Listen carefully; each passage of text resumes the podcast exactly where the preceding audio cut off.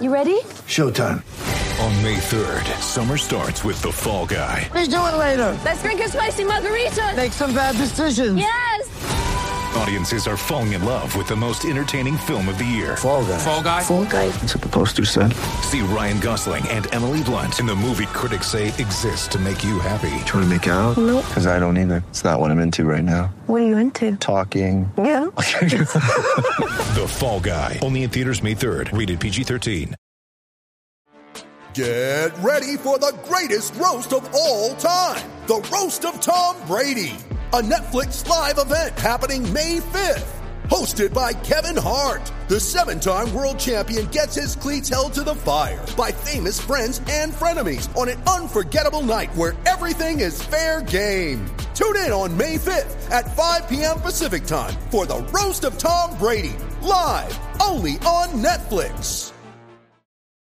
When you need mealtime inspiration, it's worth shopping Kroger, where you'll find over 30,000 mouth-watering choices that excite your inner foodie. And no matter what tasty choice you make, you'll enjoy our everyday low prices, plus extra ways to save, like digital coupons worth over $600 each week. You can also save up to $1 off per gallon at the pump with fuel points. More savings and more inspiring flavors make shopping Kroger worth it every time. Kroger, fresh for everyone. Fuel restrictions apply.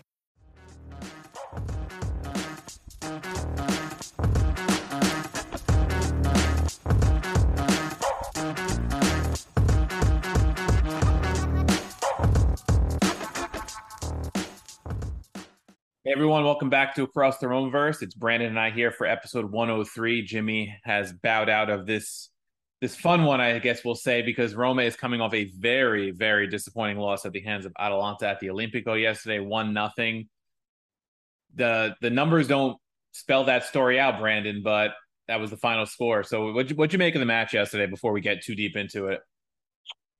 Well, I will say before going on Twitter and seeing everybody's the world's ending tweets after the loss, I thought they played pretty well. I mean, um, we'll get into some of the numbers a little bit, but in terms of creating chances, you couldn't really ask for anything more, and it was just a matter of the finishing. But when you throw in Dybala's injury uh, in warmups, rolling him out at the last minute, and you throw Matic in, um, that's another that's an early gut punch that is almost the equivalent of conceding a goal. I feel like in some respects, just because Dybala was uh, was and is so crucial to your offense. So I thought it was great that they kind of handled that almost as well as you could have expect would expect uh, in terms of creating chances.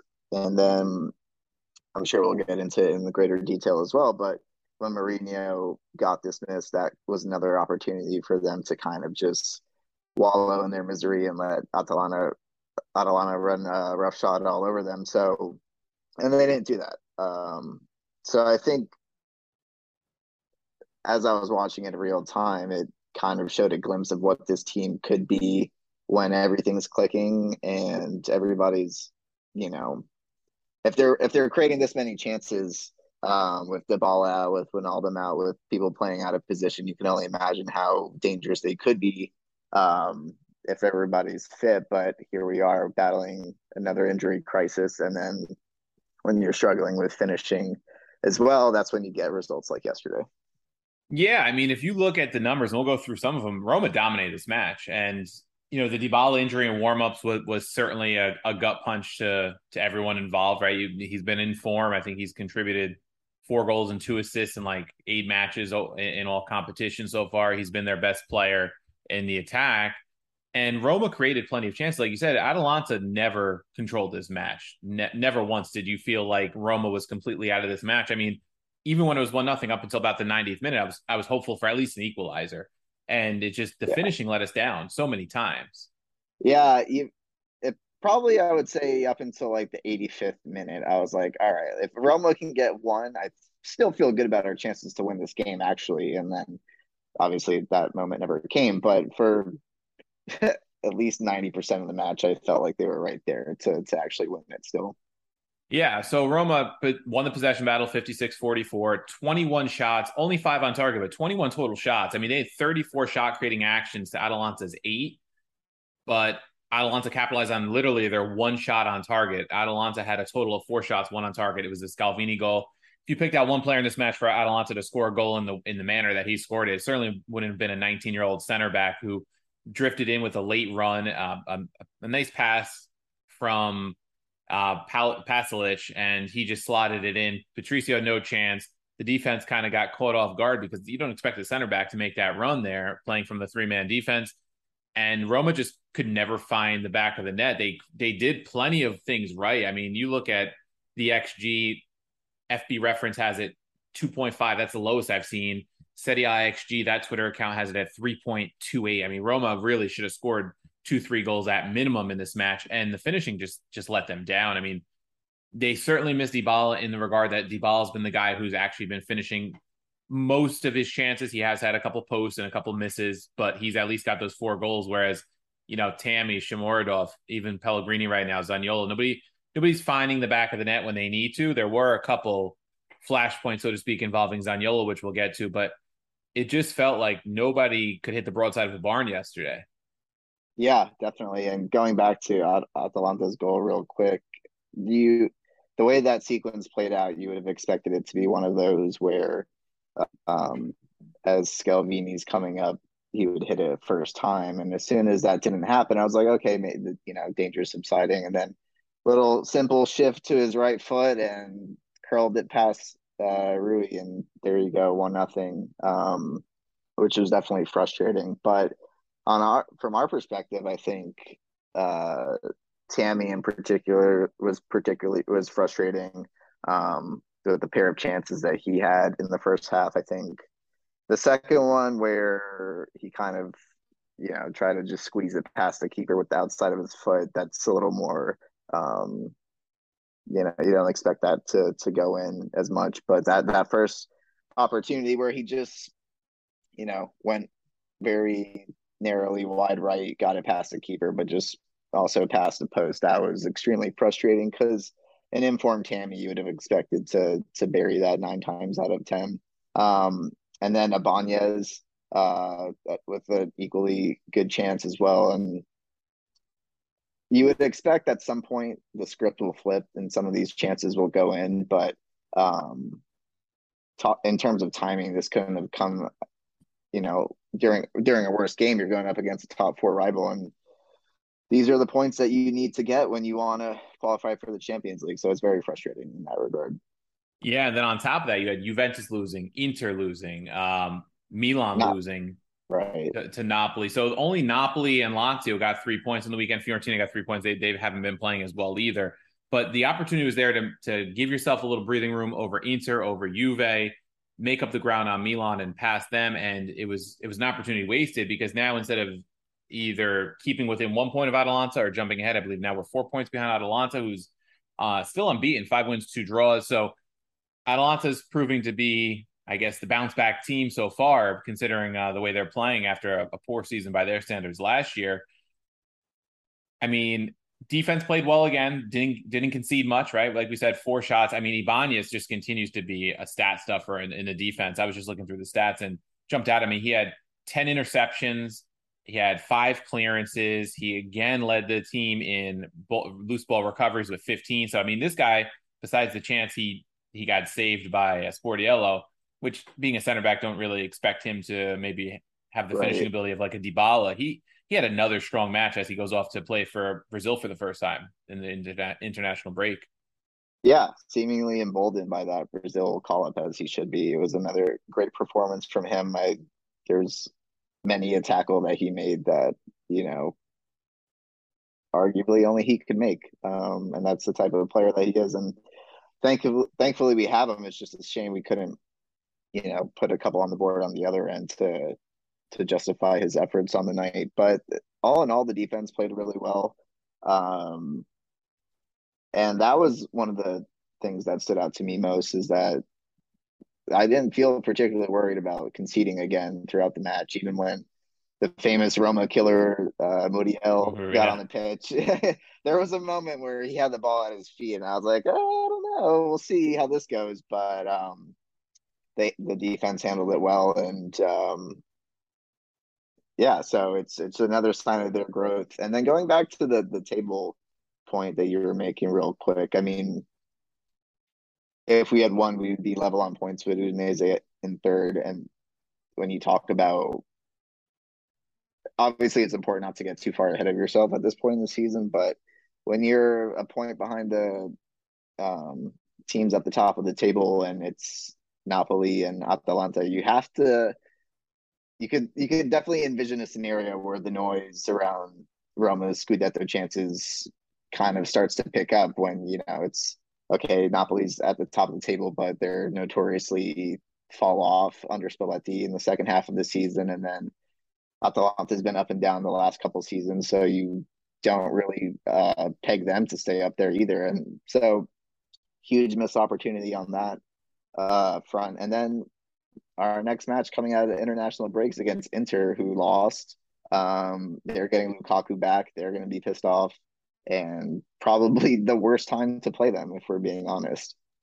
Yeah, I think it's the worst time, especially with the two week break in between. From a perspective of form, Inter's been very inconsistent. They they have not played well at all in the league. They're they're on twelve points. They're actually a point behind Roma. Juve really poor form. I mean that law that or that draw rather looks even more frustrating by the day by the that passes by because this Juve is not very good, and and Roma continued to be mental midgets in turn. We saw that in match day. I think it was two or three, and he kind of rue that draw even more now than he did then because then it was kind of like okay, we came back, we got a point. Now it's like wow, Juve is not very good. They they gave Monza their first ever Serie A win this past weekend, um, and then this Atalanta one. In some ways, I'd rather lose the way Roma lost to Udinese and just have a bad day and just chalk it up to having a bad day than lose the way that Roma lost yesterday. That to me, that was such a frustrating match to watch. I'm sitting there watching it, and it's just like every chance I went begging, you're just like, come on, like something's got to find the back of the net. I had um my buddy and his wife are in Rome on, on a vacation, a short vacation. They had the opportunity to get tickets. He's like, should we go? And he's not a big, you know, Calcio fan or anything. He's more of an American sports fan. I was like, yeah, definitely take take the chance. It's a big game against Atalanta. And yeah. as he's sitting there at the stadium, I'm like, after the match, I texted him and his wife. I'm like, sorry, you guys had to watch that shit. Hope the rest of your vacation is is great because this it was just so frustrating to watch. And uh he's a big Islanders fan like me, and his wife, who gets forced to watch many of the games with him, goes, "This is like watching the Islanders because they just frustrate the hell out of you." So, um, just so frustrating to watch. So, I, I mean, I, I, just was sitting there like, how can we not get a goal? It was just, I, if we had recorded 24 hours early, I'd probably be going off on a rant. If we had recorded right after the match, I texted you yesterday. I was like, this is just, it's so frustrating. Yeah, yeah I um, I'm hoping at some point in our conversation that there will be a switch that flips and you just, you know, it all starts coming back. but um, yeah, and uh, g- going off of that, I just had flat flashbacks to um Shomurodov coming on and the few chances that he had that were um, you know, they were pretty decent chances as well and just couldn't come off. Which for him, you feel for him a little bit. Um, I know I've been one of you know, I've been pretty critical of him when we get on this show, but um that was his moment to get back in the good graces. Yeah. And yeah. um on the heels of a goal against uh Ludogorets um, you know, the other week, this you would have you would have pegged him to be able to do something, and it just that header that he missed was drove me up the wall. Um, but it wasn't just him; it was the whole team. So I can't really pick on him for that one. But that was a great opportunity for him. Yeah, for sure. And of course, I think if Dybala plays, maybe this match plays out a bit differently. You don't have to have that awkward Matic Cristante pairing in the midfield. I think Pellegrini looked pretty good when he dropped back. He was making some late runs and, and creating some chances once he did drop back when it was uh, I think it was Cristante who got pulled for Belotti. And the um, you know, that changed things a bit. The other big thing was Zaniolo in the late in the first half when Roma was down a goal. Didn't get pulled down, because credit to him, he stayed on his feet. And all the time I watch these matches, and whether it's Roma or other matches in, in Europe, and you see guys go down so easily. And, and Zaniolo's guilty of it a lot of time. This time he decided to stay on his feet in the box. His shorts were getting pulled by Demiral, who was down on the, the, the touch line. Doesn't go down. Chiffi apparently plays the advantage, which disappeared by the time Zaniolo really had a chance to play the ball. didn't even go to VAR. I, I was shocked it didn't go to VAR. I thought it should have at least gone to VAR for a look, and then they could interpret it as they will. But um, I mean, when you're getting pulled like that, you you got to figure it affects the play, even if he stays on his feet. Yeah, a little, a few more seconds of holding on to his shorts or shirt. This man would have been naked, half naked on yeah. the pitch. Um, so that was very frustrating. Obviously, it incensed Mourinho to the point that he got sent off, which is it's always hilarious to see Mourinho fired up like that. Um, if you ask me, but yeah, that was. I mean, Jimmy is probably the biggest proponent of the Zaniolo is wrongfully aggrieved at all times by the refs, and this was another, um, you know, something to submit as evidence of that. And it's it's funny because the two the two biggest penalty shouts on the night probably were on opposite ends of the spectrum where Zaniolo doesn't go down, doesn't get the call, and then arguably dives on the other one. Yep. Again, doesn't get the call. And so it's, you know, damned if you do, damned if you don't. Yeah, pretty much. Right. If he goes down, I think on the first one with Demiral, I, I think it's 100% a penalty. I don't think Chiffi even thinks about it because of the way the mat, he, he completely out physical Demiral for the ball. Demiral went down on the shoulder, shoulder, and just grabbed him for dear life. And he stays up. Now, he did have the opportunity, I think, to pass to Tammy. He kind of had the yeah, blinders on a little yeah, bit on that play. So it could have potentially been an easy goal anyway, but that's beside the point. I thought it was penalty. And then you're right. In the second half, there was the opportunity where he was, um, I forget the defender's name, but they were pretty much shoulder to shoulder, both grabbing each other. And he doesn't go down. And I think it was Okoli was actually the defender who came on at halftime yet for Scalvini for whatever reason he came on. And when he went there, and that's when you kind of saw his underwear and everything, right? As they're grabbing shorts and he goes down. he that was a bit of a dive, right? So that would have been probably a little yeah. bit softer. They're going 50-50, they're both grabbing. That's like one of those like no calls on a pass interference here in, in American football where the, yeah. they're hand checking each other and they just let it go. And I felt I was fine with that one being like go, but I think what precipitated the Mourinho getting so annoyed and everything was that the first one wasn't called. Then you don't even look at this one when he does go down, even if it is a dive, right? And there was another instance where they were kind of shoulder to shoulder and Zaniolo got nothing and they were grabbing each other. So I think it was just if the first one gets called, everybody's probably fine with the second one not being called. And yeah. Mourinho after the match, he had, he had a great quote. He goes, "I uh, after the match, he spoke to Chiffi and he went. I he goes, I went to ask the referee to ask him why he didn't give a penalty in the first half. I told him I want to be the best possible coach in the world, telling my players not to dive if they can continue the action. I asked him if it is impossible to give a penalty if the player does not throw himself on the ground. He goes, if I if he says yes, I change my training with my players and tell them to go for it. He didn't answer me. I wanted an objective answer. And his observer politely replied that it depends on the criteria, and he didn't answer me. So Mourinho, being you know the the the, the man he is with his way of, with words, was basically like, should I tell my players to dive because if they should dive, I'll tell them. I'll tell them to dive in training. We'll we'll, we'll be diving off the high dive probably all day when we're in the box with contact, because you see it all the time, right? I mean, the guy goes down too easy and he gets he gets the, the penalty. Yeah, and um, it's personally I like seeing people play through the contacts, and I agree. If, and uh, you know, if it gets called, it gets called, and you go from there. But um, and I don't know if it needs to be Zaniolo specific training, and the refs are still not a, not used to him being a little more slimmed down and view him as this big bruiser that he was last year um, with the addition of all that muscle mass. But you know, it's uh, it's it, I'm curious to see. I wish I I wish there was a way to determine what the call would have been if that was Dybala, for example, who mm. historically has gotten many a call at Juve, and if it's just like some implicit bias against Zaniolo or whatnot. But um, yeah, it's uh, like I mentioned, it's it's a growing list of um, injustices from the refs. Um, I I wasn't particularly hurt over the second uh, penalty shout, but that first one was pretty egregious for sure. Yeah, I, I agree. And again, you know, Roma had plenty of chances this match. didn't fall behind until the 35th minute. So it wasn't like the Juve fall behind five minutes into the match with the Vlahovic free kick. But again, we see Roma fall behind and and struggle to find a goal when they need to find it it's not that they didn't create because there's some matches where they kind of get, you know, the, the the team will park the bus a bit, make it tough on them, and, and they have trouble creating.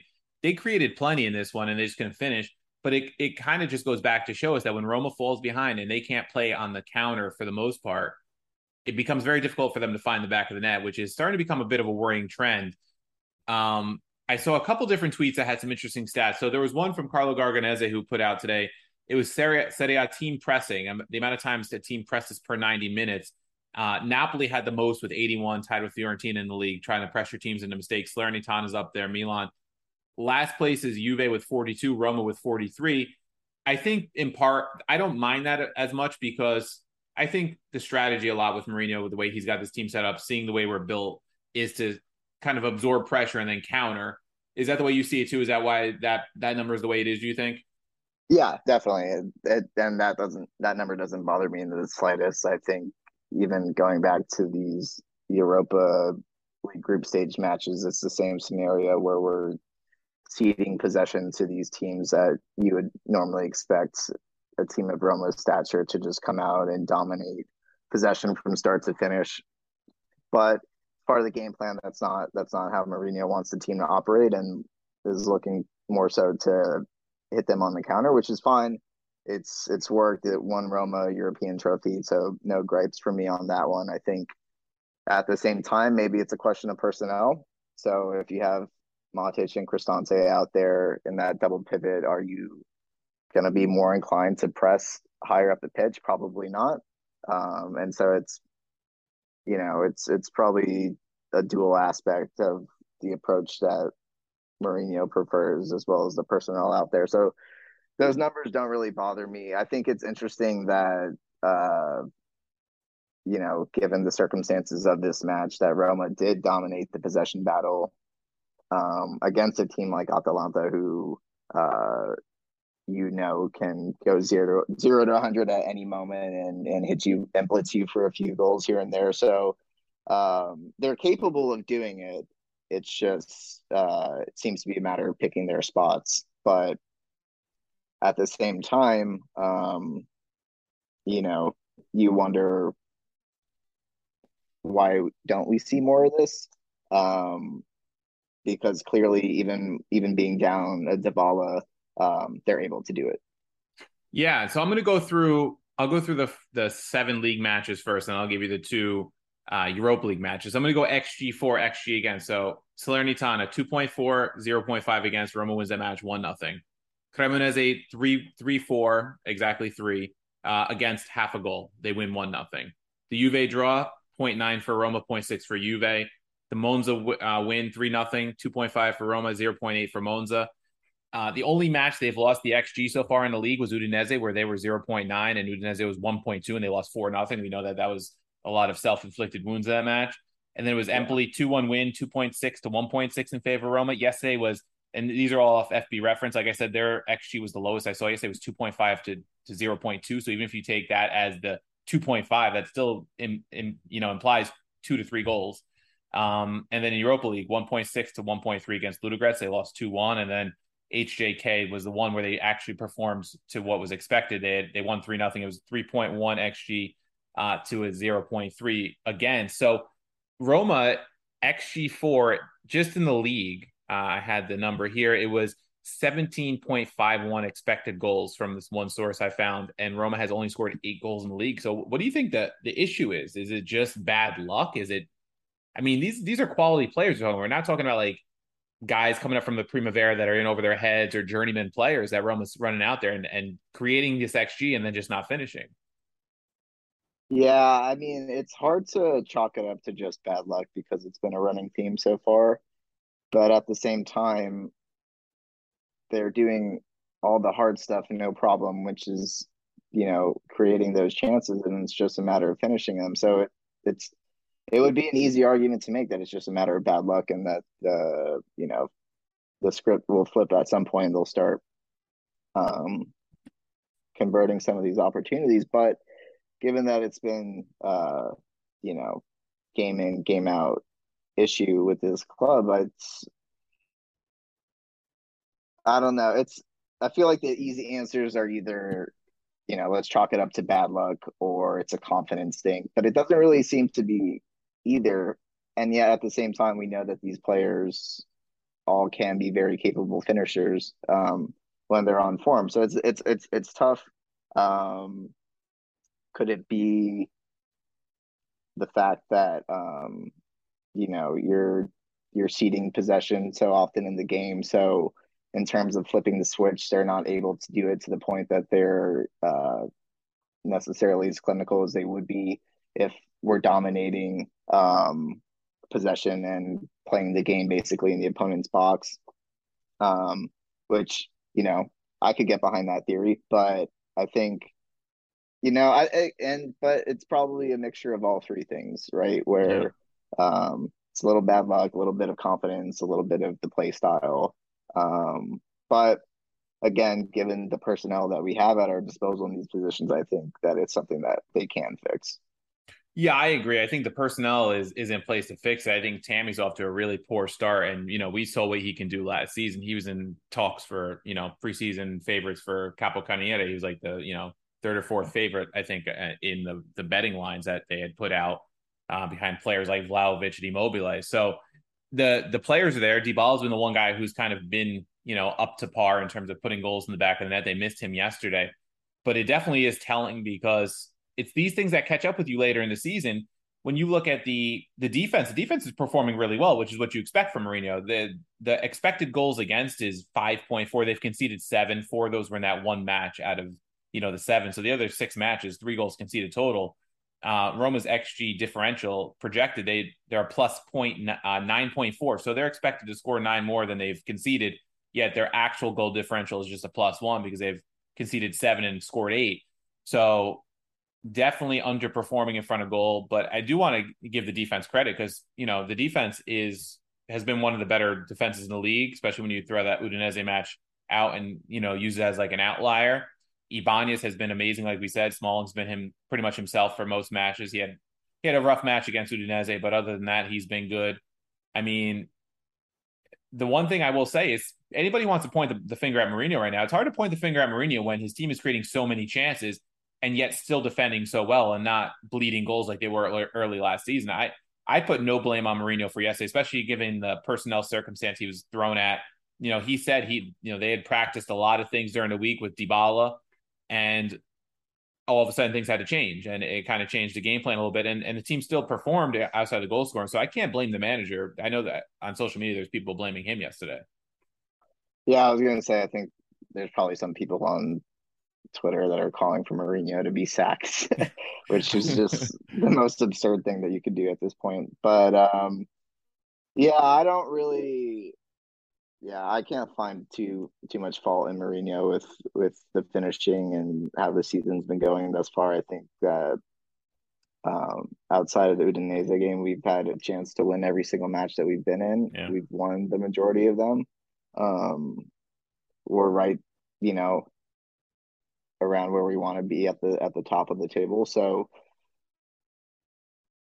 few unlucky breaks here and there, and that's kind of been the difference in our season thus far. But I can't really fault Mourinho for that, especially with like you mentioned the Dybala late scratch. I think as soon as that was announced, I didn't. I felt like this game was not going to go well. I and they played way better than I thought they would, given given that late injury to um, Paulo. So um, and obviously, the huge mitigating factor is the injuries. Yeah. Uh, what does this team look like when, um, you know, the ball is healthy? When all of them, obviously, that's the the big, probably one of the biggest of losses. Um, and you know, now we have Pellegrini muscle injury. El Shaarawy's been injured. Kumbula is still recovering. Karsdorp just had surgery. So um, being what is it a point off um, top four seven matches in with all those injuries uh, that you have to deal with i you know Mourinho has probably done as good a job as as any manager could do in those circumstances. Yeah, I mean, you look you look at, at up in Turin, they're they're saying Allegri out, and there's no plans to sack him because of money, from what I've read. Uh, and he's not he's not going to dismiss himself. Uh, he's not going to resign. So I'd rather be in Roma's position than Juve's right now, and not just because they're three points up, just the whole structure of the way that team is functioning right now is not very good. Um, you know, Inzaghi's under a lot of pressure at Inter now. What happens if Roma can go to the San Siro on October 1st and win? How much pressure is, is Inzaghi under? You know, he has the nickname Limone from some people for a reason. Uh, so if Roma could take advantage of that situation, then you know all of a sudden you're four up on Inter and you're at minimum three up on Juve and you're you're feeling pretty good. Milan has shown uh, kinks in the armor this season so far. You you can't imagine, like you said, Udinese hangs around all season long. Teams like that that start fast sometimes will fade as as you know the nitty gritty gets going and the injuries. You know, people that want to blame Mourinho for running out a Matic Cristante double pivot again. Kamara admitted himself during his press conferences, introductory press conference, that he's not fully fit yet. He wasn't yeah. training with Olympiacos, so that wasn't really an option yesterday. And you couldn't drop Pellegrini back anymore with Dybala out unless you're going to maybe try a, you know, a heavy front line with. You can't really. It doesn't even really function with Zaniolo, Belotti, and Abraham because there's no creativity there, right? It's more guys that are just going to run at you and and that's not really what you're looking for either. So you needed Pellegrini to move forward. You needed to plug him in. I know some people would say Bove, but he's young and unproven, and you're going to throw him in against Atalanta. It's it's a risky proposition. So, but the big thing is you mentioned now. Um, Mourinho admitted in his pre-match press conference, besides the Dybala muscle strain, which I believe they said was a hamstring, is that Pellegrini was injured in match, and I'm going to find the exact quote. I have his comments up here, but um, he goes, now we have an issue with Lorenzo who pulled a muscle in his leg. He didn't want to leave once we went down one nothing. He wanted to play until the end like a true captain, like someone who wanted to help, but that's a problem for us now. So um and he said we have to see in two weeks if it's enough time for both uh, Pellegrini and Dybala to recover. So if he wanted to stay on after they went down one nothing, that injury must have happened probably around the half hour mark, you'd imagine. And then he had to grit his teeth and he played a pretty decent match besides not scoring a goal on a couple chances that he had. But man, I mean, they're hoping to get El Shaarawy back and Kumbulla back over this two week break. They're both projected to come back by the beginning of October. Um, he also said, you know, they have to wait on on two of their biggest playmakers, Dybala and Pellegrini, and then Mourinho also added his two weeks in which players like Belotti, Kamara need to work to improve their physical level. Beyond this, nothing. A few days off, there isn't much to do. I would prefer Lorenzo and Paulo in the national team. It would have meant that they would not have worked with us, but it would have been ready for the next one. Uh, I did see both of those players had to go to their national team camps just to, I guess, to prove that they were actually hurt.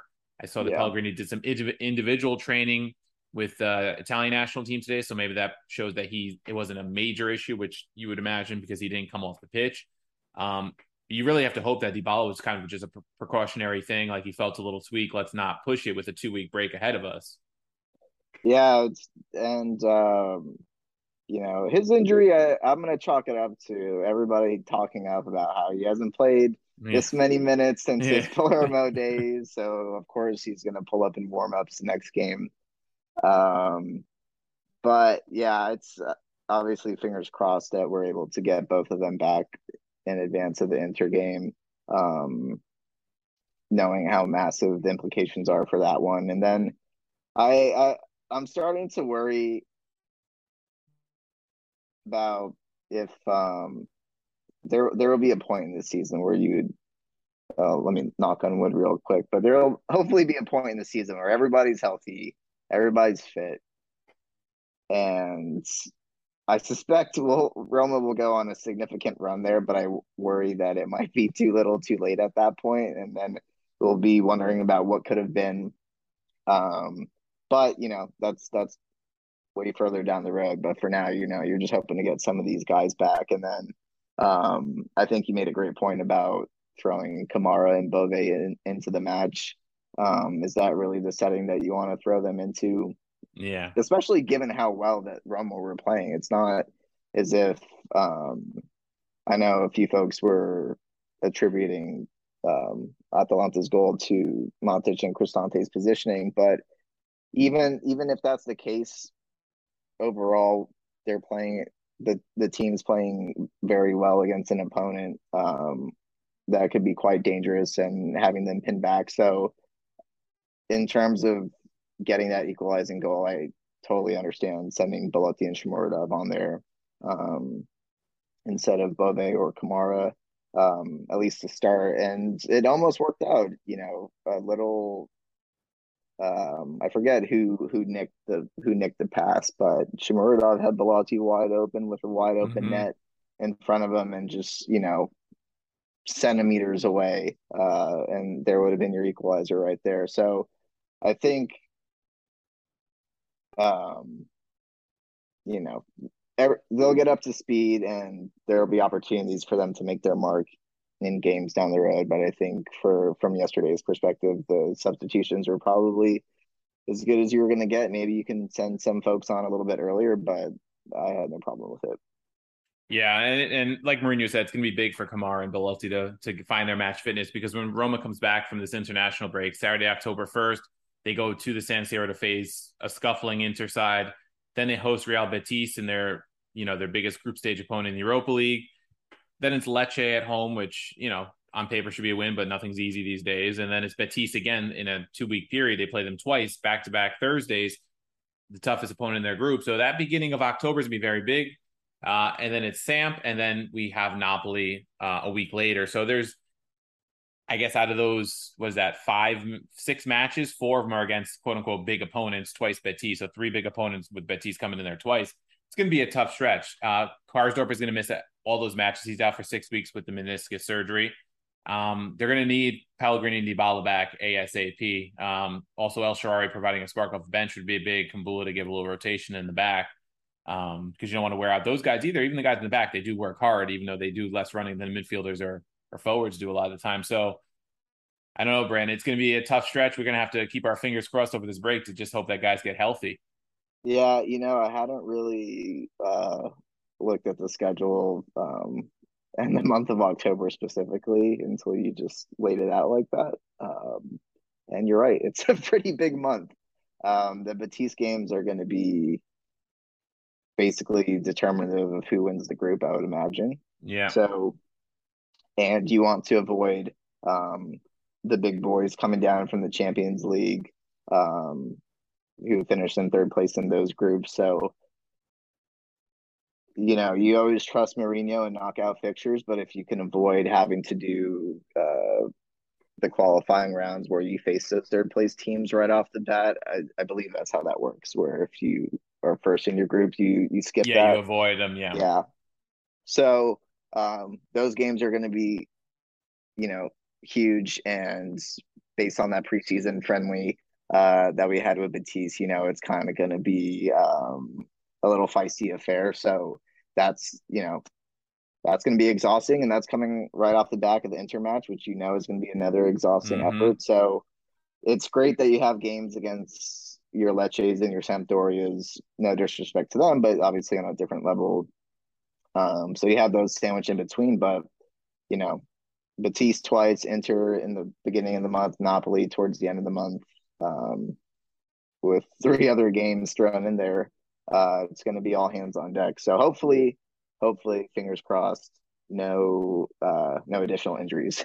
yeah, hopefully everybody who's going off on international duty, um, you know, Abraham and whoever else is out there, get, doesn't nothing happens. Knock on wood, right? Because we need yeah. to recover guys, not lose anybody else. And just to throw out there, Betis is actually third in La Liga right now, point behind Barcelona, three behind Real Madrid. They've got five wins, one loss in their six matches. So they are playing very, very well right now. I think the only loss might have actually been to Madrid. Um, our old friend No Monchi, uh, I don't know if you've seen the La Liga saying anytime recently. Sevilla has five points in six matches, so I guess he's doing his. I guess he's doing his best work there too these days. I will admit, I probably watch more Sevilla than I should because, as you know, I'm a huge Isco guy, so I'm, I'm interested in seeing how, how he's adapting playing for Sevilla. Sevilla, but um, I always feel dirty doing it because I feel like I'm roundabout way supporting Monchi. so there it is. We'll end on Brandon's dirty little secret as we head into the international break. Uh, stick with us on the site for any injury updates, anything that's going on over the, the break. I know these international breaks, when it's not uh, transfer season, can be a bit dull at times. So we'll do the best to keep you guys entertained. Thanks again for listening. And Brandon, anything you want to leave the listeners with? Nope, you I've revealed my secret. That's all. That's all you're getting from me. all right, we'll catch you guys soon.